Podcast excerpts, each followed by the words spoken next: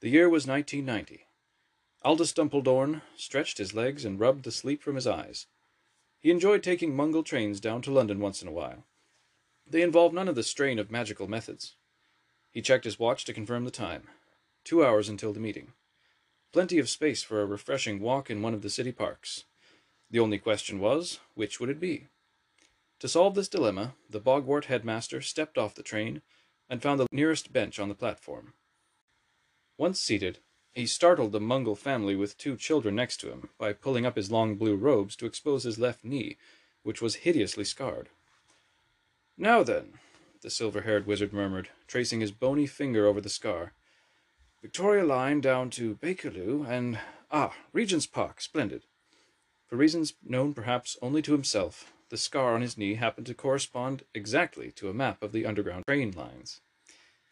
Beside him, the Mungel children's mouths were agape.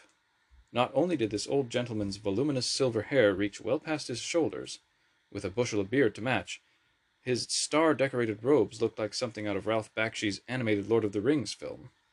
Are you Gandalf? said the older boy, working from this knowledge. No, but he is rather a good friend of mine. He gave them a sly wink.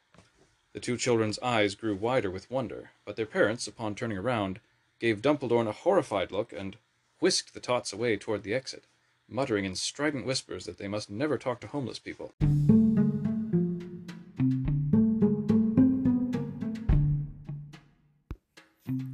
Join us Friday, September 9th for the rest of this episode.